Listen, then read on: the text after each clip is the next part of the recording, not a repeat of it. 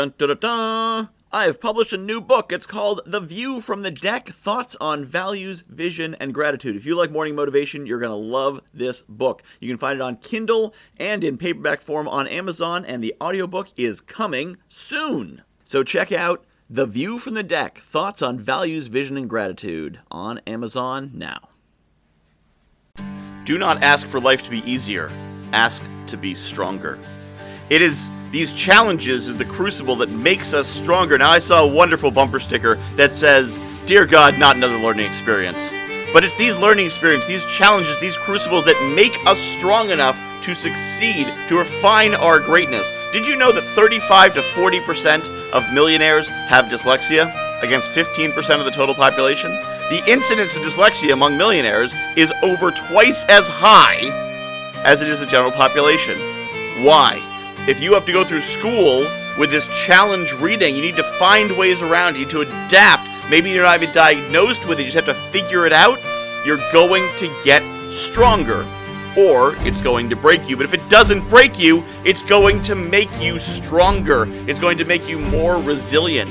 If you're a millennial and you have lived through these unprecedentedly difficult times, which by the way aren't unprecedented, the ease that the previous generations dealt with that was unprecedented. Before the 1940s, things were difficult then too.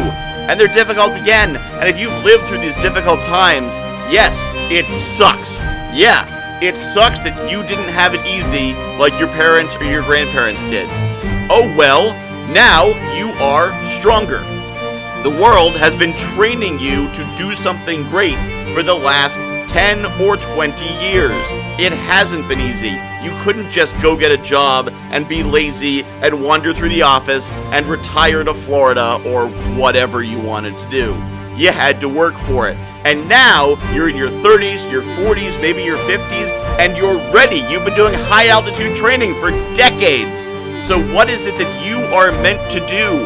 Where can you apply this strength, this grit, this resolve, this wiriness that you have built with this intense training the universe has given you, how can you turn this into greatness? How can you turn this into your fortune or your dreams? And how can you use it to change the world? Because that is what you've been prepared for to change the world with what you have learned and the preparation you have received. Where are you meant to use it? How can you use it to achieve your dreams, your goals? What can you do today to get started?